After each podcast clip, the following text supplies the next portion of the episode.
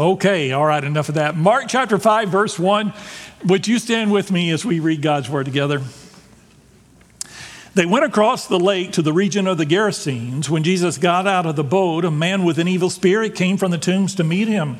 This man lived in the tombs, and no one could bind him anymore, or not even with a chain. Let's pray together. Father, we thank you for this passage, and what a powerful story it is. We, we pray that you would open our hearts to help us understand your power and your authority over all things in this world.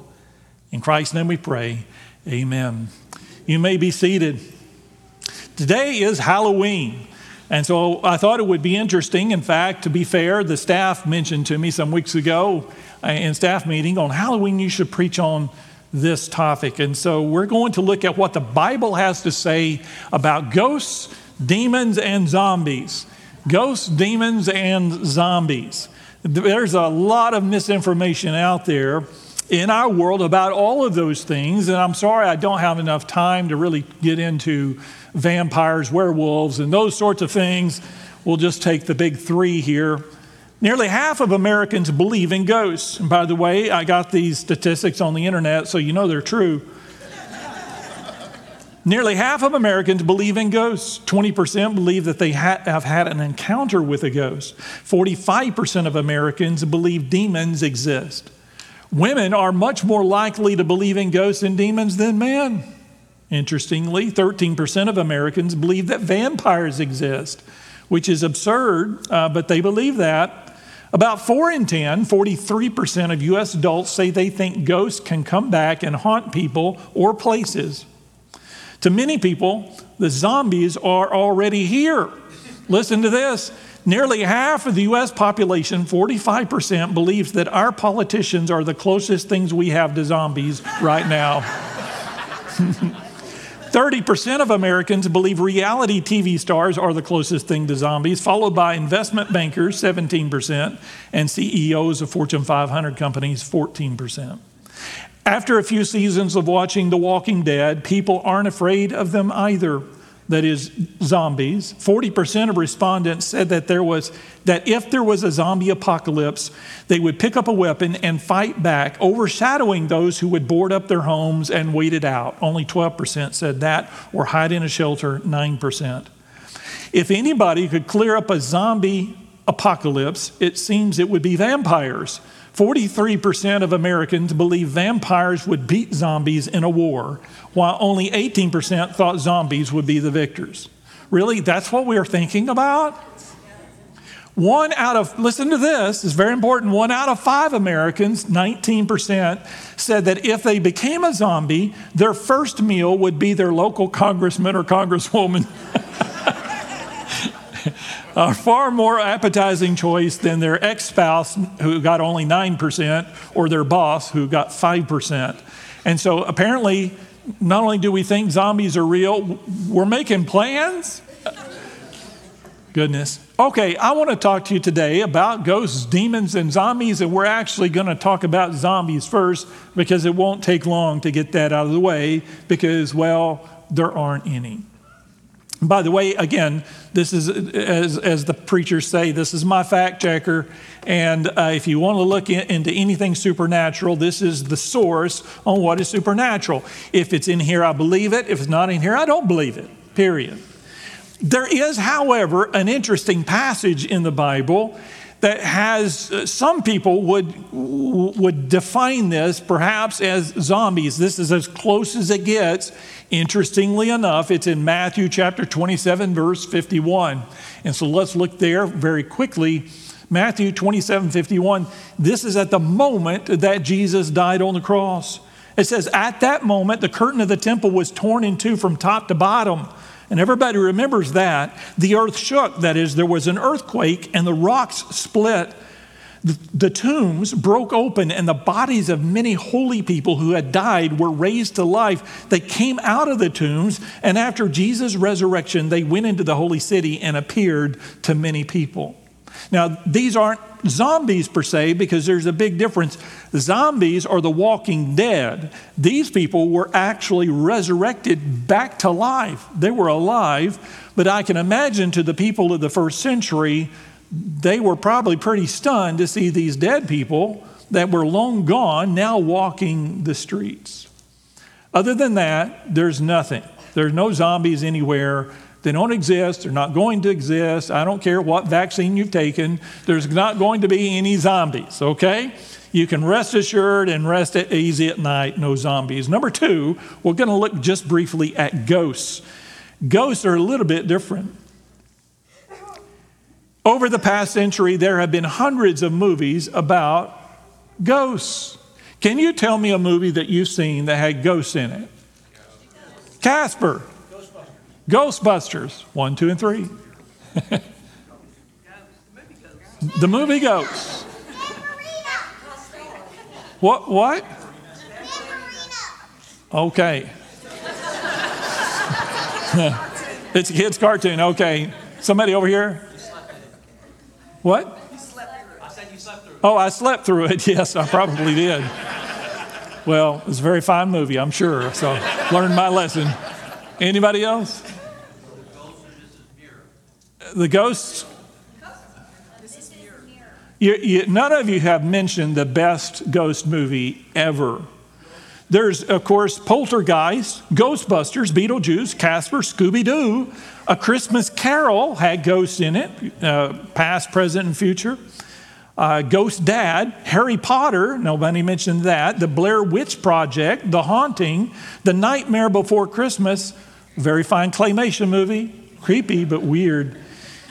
Uh, the Ring, The Shining, The Amityville Horror, and my favorite and the best ghost movie ever, The Ghost and Mr. Chicken. Yes. Yeah. See, there aren't many that remember that movie. That was that was uh, Don Knotts. Yeah, that's back when movies were movies. That's a classic. So now you have something to watch. Uh, not to mention many television shows as well, even reality shows such as Ghost Hunters, Ghost Adventures, Ghost Hunters International, Celebrity Ghost Stories, The Dead Files, Paranormal, Paranormal Witness, and many more. So if you Google uh, movies and TV shows about ghosts, you'll get lists of hundreds and hundreds of them. It's stunning. Hollywood is obsessed with ghosts. The problem is that we tend to develop a false understanding about ghosts from cinema. And again, if you want to talk about anything supernatural here or natural, here's your guide. Um, for example, in 1990, somebody mentioned a while ago, Patrick Swayze starred in a movie called Ghost. It was called Ghost.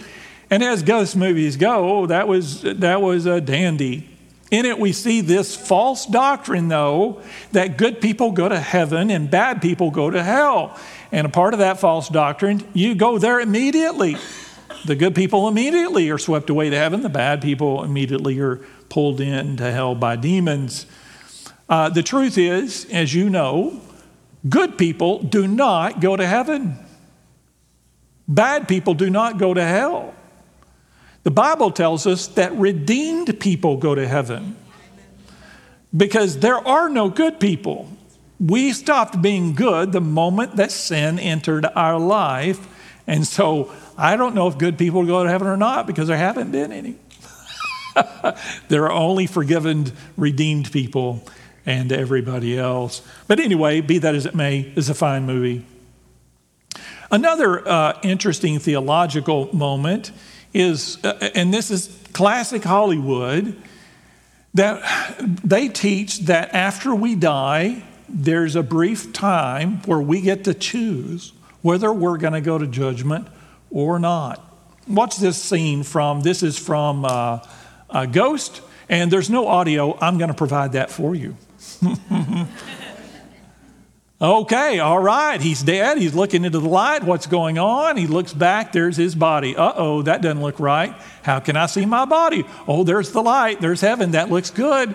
Oh, here comes the magic fairy dust. Yum, like Skittles from heaven. oh, that looks tempting. Here they come. Yum, yum, yum. More and more. I should head into the light. But he looks back and sees his girlfriend giving him CPR. I don't know. What should I do? The light? Stay? Go? Stay? I don't know. I don't know. I get to choose. I get to, I think I'll go back. Oh, there goes the door. It's too late. It's shut. Well, oh my goodness. Oh, don't forget to run toward your girlfriend. Does he do that? Yeah, it's gone. I don't know what you're standing there for. There's no need to run back to your girlfriend. You're dead. So,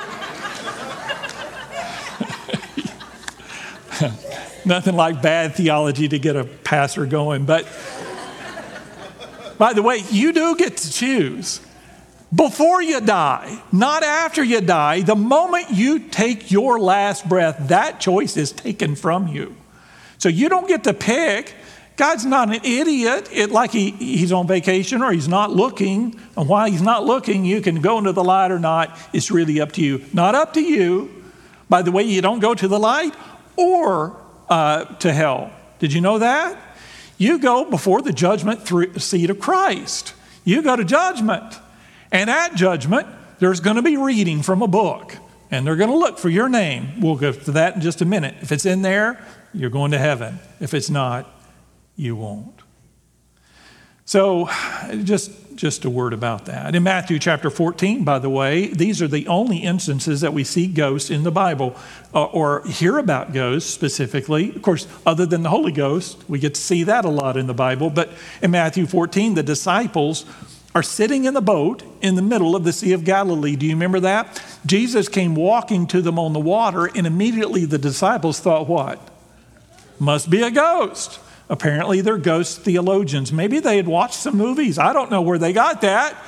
But it was not a ghost, but they were terrified because they thought Jesus was a ghost. It's not the only time they were terrified because they thought he was a ghost, because in uh, Luke chapter 24, Jesus appeared to them after the resurrection. And what did they do? They immediately thought that he was a ghost. And he had to say to them, No, come and touch me. I'm not a ghost. Of course, then there was a doubting Thomas who refused to believe that he was physically resurrected until he touched the wounds in his hands and in his side which Jesus allowed him to do. But the only instance of an actual, they thought it was a ghost. He was a ghost both times, and they were wrong both times. The actual instance of a ghost in the Bible took place in, in excuse me, 1 Samuel chapter 28. So we're going to look at that briefly. 1 Samuel chapter 28. The woman said, by the way, before, oh, get off of that, go back. I'm sorry, go to the title page because they're going to read that. Just too tempting. Okay, here's the backstory, real quick. This is uh, uh, Saul. Saul is about to die because he's been bad. He's disobeyed God. I mean, really disobeyed God. And so God has withdrawn his hand from Saul, and his blessings have been withdrawn from Saul. Saul is fully aware of it. This is the end for him, and he is desperate. He tries to get God's attention, he tries to reconnect with God, and God isn't having any of it. So, in a moment of desperation, he goes to a witch at a town called Endor, and to the witch he says, Hey, I need to talk to somebody. He disguises himself. She doesn't know it's him yet. She's going to find out and freak out when she finds out it's Saul. But Saul says, I need to talk to somebody. I'm sure he paid her. And so she goes uh, to, to conjure up the spirit of Samuel because Saul wants to talk to the prophet Samuel. The problem is, the prophet Samuel's dead, he's already died. So he wants to have a conversation with Samuel. I can't explain this, no theologian can. We don't understand this except to say that God, in this one instance, allowed her to bring Samuel's spirit up from the dead. And Saul has a conversation with the ghost of Samuel. All right, go to the passage now. This is verse 13. The woman said, I see a spirit coming out of the ground. What does he look like? He asked. That's Saul. An old man wearing a robe is coming up, she said. Then Saul knew it was Samuel, and he bowed down and prostrated himself with his face to the ground. Samuel said to Saul, Why have you disturbed me by bringing me up? I'm in great distress, Saul said. The Philistines are fighting against me, and God has turned away from me. He no longer answers me, either by prophets or by dreams. So I've called on you to tell me what to do. Samuel said, Why do you consult me now that the Lord has turned away from you and become your enemy? And so I don't have it, but the very next statements are, You're going to die. You're going to be dead by this time tomorrow, is actually what he says to him. You're, you're a goner. By the way, if God withdraws his hand on you, it doesn't look good. Because for those in the world, and I believe he does this once somebody hears the gospel of Jesus Christ. It, it, may be on a television program, it may be on the radio, it may be a neighbor, it may be a pastor, a missionary, or whoever it is. Once they hear the gospel of Jesus Christ, they have a choice to accept it or reject it. And I believe that there are times in our life, having heard the gospel of Christ, God will allow situations in our life, bring us to a point where we're seriously thinking, you know, I should probably surrender my life to Christ. I should probably accept Christ. I should become a Christian. But if we reject God again and again and again, the Bible teaches that no one comes to God apart from the conviction of the Holy Spirit. So if the, if the Holy Spirit does not convict, we don't get saved. Now, we still have the choice, but we're going to choose the wrong choice because we only come to Christ through the conviction of the Holy Spirit. And so, if God withdraws his hand from people because they are so evil and so vile, they're not going to make that decision because there's no conviction anymore. It does tell me that if God puts you under conviction, you better listen don't be thinking I can do that next week or next month or next year. There may not be a next week, next month, or next year. So, uh, an interesting uh, conversation, though, nonetheless. This is the only time, again, we have a biblical account of any, anything like this happening. So, I have good news for you today. If you feel you have a problem with ghosts haunting your house, Call an exterminator because it's rats, it's not ghosts. you don't need Ghostbusters because nowhere in the Bible do we have any indication that a ghost can possess an inanimate object. That applies to demons as well. We'll get to that in just a minute. So when you die, your ability to choose will be over. Now let's look at demons. If, if it wasn't fun enough with zombies and ghosts, demons uh, are, are even more interesting. There's actually a lot in the Bible about demons, particularly in the time of Christ and in the New Testament. And I believe that God allowed demons to do what they did because God allows everything that happens, God allows it because He's sovereign, because He wanted to demonstrate that Christ had authority and power over demons. Now, as you know, ghosts are disembodied people. They used to be people, they died, and now they're spirit, they're ghosts. Without our body, we are spirit. Demons were never people, never existed as human beings ever. They've been demons for a very long time. Now, some people, or most people, will say that a demon is a cast out angel. Somebody used to be an angel, but they rebelled along with Satan, and now they're demons and they serve Satan so they were never human beings, so they're different from ghosts in that sense. they're sometimes called evil spirits in the Bible. And so if you see something that says an evil spirit, uh, it's referring to a demon. Again, demons may be more popular in Hollywood even than ghosts because there are so, so many movies about demons and TV shows. But the Bible has numerous examples of demons so we can get an idea of what demons are and what they can and cannot do. One of the best examples is found in Mark 5, our passage for today, when that Jesus went to the region of Gerasenes. And so I'm going to read this passage to you, and then we're going to, uh, to look at or talk about just briefly um, what uh, demons can do and what they can't. They went across the lake to the region of the Gerasenes. This is Mark 5 1. When Jesus got out of the boat, a man with an evil spirit came from the tombs to meet him, which is interesting. Apparently, nobody else came to see him. It's pretty disappointing as a preacher when the only one that shows up is possessed. Anyway, but this demon possessed guy goes to Jesus. I mean, you think he would turn around and go directly the other way, but he knew his time was up. His number was up because Jesus, the Son of God, had arrived.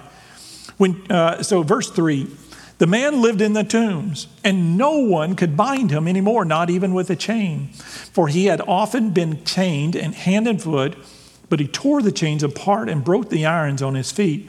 No one was strong enough to subdue him. Night and day among the tombs and in the hills he would cry out and cut himself with stones.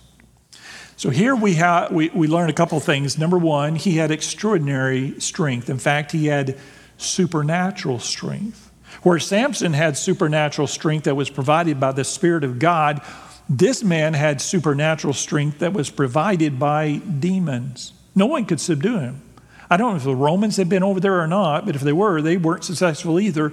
No one was able to, even though they were they managed to get uh, chains on him, they could not uh, maintain that control because he broke his bonds time and time again. Secondly, Hollywood might give you the idea that you can make a deal with a demon. And I think that for people who open themselves to demon possession, which did happen and probably still happens today, if you open your life and your heart to demon possession, I, I think that people who do that think that somehow this is appealing because it gives you supernatural strength. But I assure you, it is not appealing at all. This man is in torment. This demon doesn't like him. This is not a. a, a, a there, there's a movie out called Venom 1 and 2. Have you seen Venom? I don't recommend that. It's about an alien who possesses a man, and they work together as a team. And I think that's what people think. In this dark and evil world, I can be possessed by a demon, and it'll be the demon and me, and we'll, we'll work together 50 50 and just have a good old time. It doesn't work that way. This man cut himself with stones. He's torturing himself, or the demon is forcing the man to torture himself. He is in torment. This is awful. There's never been a person in history that was possessed by a demon that later thought, man, am I glad I did that. That worked out so well. But that's the deception of Satan. Now, look in the rest of our story, Mark chapter 5, verse 6. When he saw Jesus from a distance, he ran and fell on his knees in front of him. He shouted at the top of his voice, What do you want with me, Jesus, Son of the Most High God? Swear to me or, or, swear to God that you won't torture me. For Jesus had said to him, Come out of this man, you evil spirit. Now, several things important right there. First of all, Jesus did not do a bunch of hocus pocus on him. He didn't open some book you know, or some scroll and start reading some incantation to begin the process of getting the demons out. He just immediately said, You're done, get out. Now, at this point, the demons want a bargain. They know they're, they're done, they're out, they're, they're about to be exorcised from this guy, they're on their way out of him, and so they start trying to talk to Jesus. First thing you need to notice this because demons are supernatural. There's only the natural world and the supernatural world. They're part of the supernatural world. And being in the supernatural world, even though they're evil, they know exactly who Jesus is. And they know that Jesus has power and authority over them and he's got no use for them. So they come. The demon, by the way, this is not the guy. This is, this is the demons that are acting through him. The guy is just along for the ride. He has no control anymore. So the demons cause the guy to run to Jesus. They immediately fall on their knees and confess that he's Jesus, the Son of God. Did you notice that? That's pretty good strategy. Oddly enough, that's the basis of the gospel. It's too bad the only one that came and got on their knees and confessed him as the Son of God happened to be a demon possessed man. And so here he is pleading for his life. He says, What do you want to, with me, Jesus, Son of the Most High God? Verse 9 Then Jesus asked him, What is your name? Now, I, I personally think that Jesus already knew exactly who it was, but he wanted to hear from the man. My name is Legion, he replied, for we are many. That is, we now know that people can be possessed by multiple demons simultaneously. Verse 10, and he begged Jesus again and again not to send him out of the air, send them out of the area. Well, that's interesting, is it not? Apparently, uh, demons are uh, they prefer certain ge- geographic areas. I can't answer that. I don't know why? But they didn't want to leave the area. Of course, they knew that if they left the area where Jesus was sending them is not where they want to go. Verse 11 A large herd of pigs was feeding on the hillside or nearby hillside. The demons begged Jesus, Send us among the pigs, allow us to go into them. He gave them permission, and the evil spirits came out and went into the pigs. The herd, about 2,000 in number, rushed down the steep bank into the lake and were drowned. Now, if you know anything about the Holy Land, it's actually the, from, from the, the Jordan River and the Sea of Galilee to the left. Sea of Galilee in the north, the Jordan River goes south to the Dead Sea. Everything to the left is the Holy Land. Everything to the right is a different land. Today it's Jordan, modern day Jordan. And so they were on the right, the, the east shore of the Sea of Galilee. And so there weren't Jews there. I don't know whoever these, these Gerasenes were. They had pigs. And so they said to Jesus, which, by the way, because they pled with Jesus to send them in the pigs, it tells me that demons don't have authority just to do anything they want. They had to ask for permission to go into the pigs. Now, it was a bad plan. From the beginning, demons aren't very good planners, apparently. They're in panic. And so they said, How about the pigs? And so Jesus said, All right, cast them in the pigs, and the pigs immediately died, ran off the bank into the lake and drowned. Now, if you're struggling with demons today, I have good news for you. There are a th- few things that you need to know. The first is, and it's very good news, Christians can't be possessed.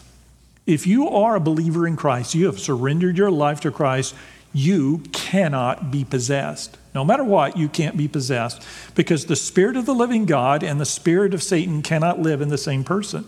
It can't. Now, you can be oppressed, you can be tempted, but you cannot be possessed by an evil spirit. It is literally impossible. Number two, demons work for Satan and do his bidding. Demons work for Satan and they do his bidding. Jesus, however, has no use for them. You don't see any time in Scripture where Jesus think, well, you know, it's a demon, but they have supernatural power, and I maybe I can use them for this or use them for that. No, he's got no use for demons at all, ever. Only Satan does. Number three, if you feel you're struggling with demons and you haven't surrendered your life to Christ, then the best way to get the devil out of your house is to invite Jesus into your house. The best way to get Satan out of you is not to go buy some book or to go to priest or anybody else and start some incantations and say some magic words. That's not how it works. I tell you how it works. If you want to get Satan out of you, come to Christ. Allow the Holy Spirit to infill you, and trust me, God will take care of it. He will remove him from your life immediately. I promise the devil will slip out the back door as fast as he can if you surrender your life to Christ. Number four, Jesus alone has power over demons. Jesus alone has power over demons and everything else, by the way. But it's not through magic or sorcery, it is through authority. Jesus has authority over evil, he has authority over evil spirits. He's the source.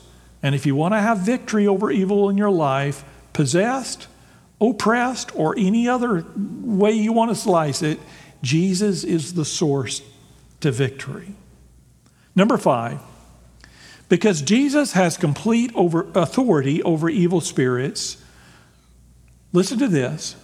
Because Jesus has complete authority over evil spirits, followers of Christ also have authority over evil spirits. Because Jesus has authority, followers of Jesus also have been given authority over evil spirits. I'll give you an example. Jesus sent out the 72. You know, he sent out the 12 disciples, but later on, he sent out 72. The disciples are part of the 72. Sent out a larger group to go and share the good news from town to town to town. And in Luke chapter 10, verse 17, it tells us what happened when they came back. The 72 returned with joy and said, Lord, even the demons submit to us in your name. He replied, I saw Satan fall like lightning from heaven. I have given you authority. Let me say that again. Jesus is speaking. I have given you authority to trample on snakes and scorpions, that's demons, and to overcome all the power of the enemy. Nothing will harm you. However, do not rejoice that the spirits submit to you, but rejoice that your names are written in heaven. Here's what he tells the 70. So, first of all, the 72 come back. Oh, they got testimonies. I mean, hours of testimonies about sharing the good news uh, of the gospel in this town or in that town, and lives were changed, and, and they met wonderful people and, and were accepted, and, and they saw miracles happened, and people were healed, and they come back. What is the first thing of all those things and all those hours of testimonies uh, of excitement they have? What is the first thing they say to Jesus? It's interesting. The very first thing they say is, wow, even the demons, uh, uh, we had authority even uh, over the demons. And so even the demons submit to us in your name. I don't know if they weren't expecting that or what, but they realized that through Christ, there was power for the believers in Christ, there was power over evil. In this world, people are powerless to Satan by the billions. And if Satan wants to beat them up, he beats them up. If he wants to oppress them, they, he oppresses them. If he wants to possess them, he possesses them. But not for Christians. Because we have been given power and authority because of Christ. Through Christ, we've been given power and authority over evil spirits. I find that encouraging, do you not? Now, I find that encouraging, do you not? Yes. All right, amen. That's good. Because this week, you're going to encounter evil. You are. And you need to know you are not the victim of those evil spirits. You are the victor. You have authority. Don't go around acting like this evil world has power over us. That's a lie. With that, what I find even most remarkable about this passage is the very last sentence. Did you catch that? Jesus said, however, in verse 20, don't rejoice that the spirits submit to you. Rejoice that what? Your names are written in heaven. He said, You want to be happy?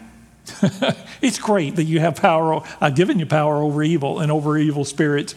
Here's what really ought to make you happy I've given you power over death because your names are written in heaven. Your destiny is heaven. Your eternity is heaven. Your hope is in heaven. Rejoice about that. You know, you know that. I preach that. Every preacher preaches that. Every congregation hears that. We talk about it over and over again. And I think over the years, for preachers and congregations alike, we just kind of lose the excitement of that reality. We're going to heaven. By the grace of God, because of the blood of Christ and His mercy in our life, we have been given power over death. I look forward to that.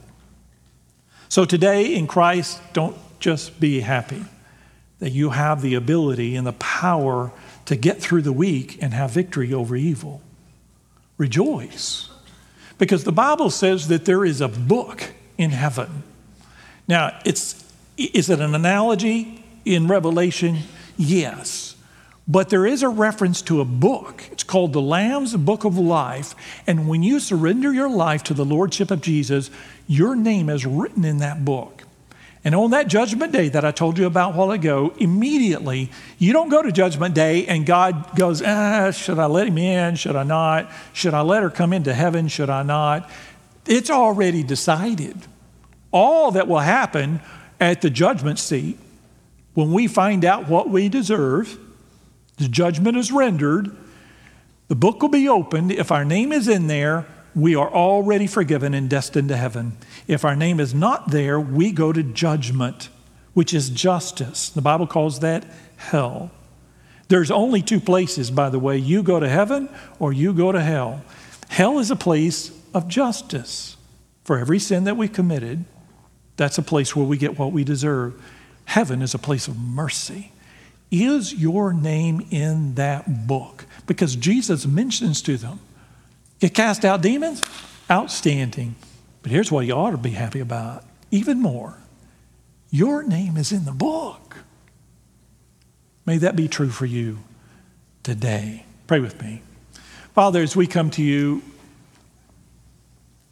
we want to begin by saying thank you.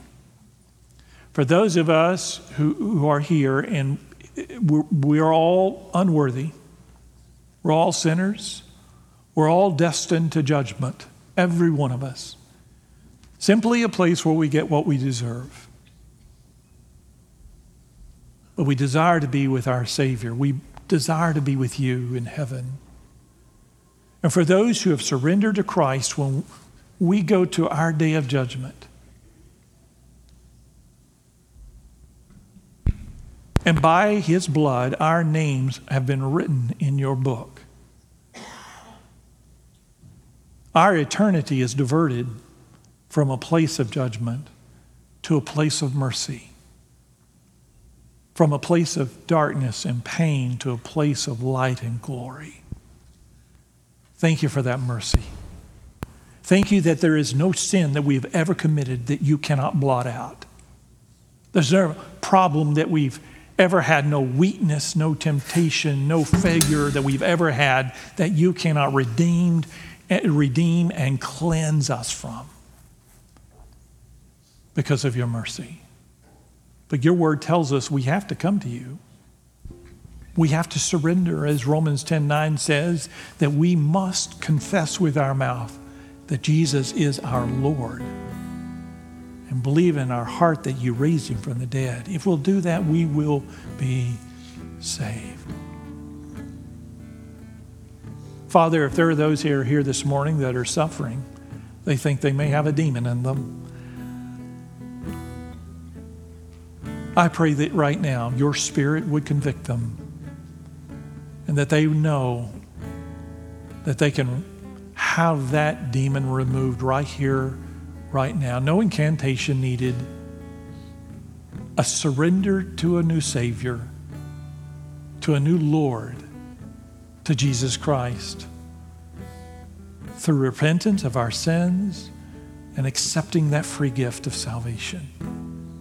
So, Father, we pray today, right now, right here, that if someone has evil in their hearts, that it be removed in the name of Jesus.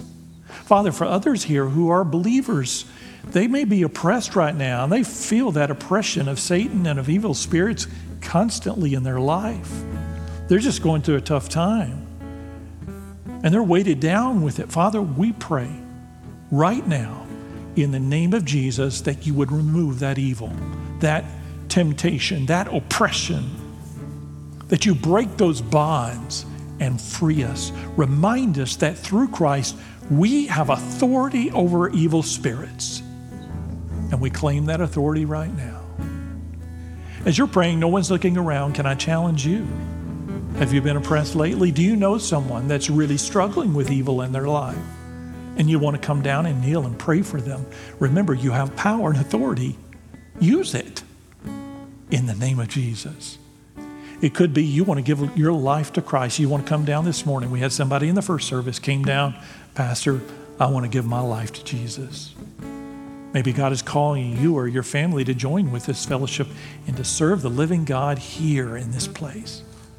Or you just want to come and kneel and pray. If God is leading right now, this is your opportunity. This is your time. Would you stand? No one's looking around. And as you pray, all heads are bowed, all eyes are closed. And as you pray, right now, you come.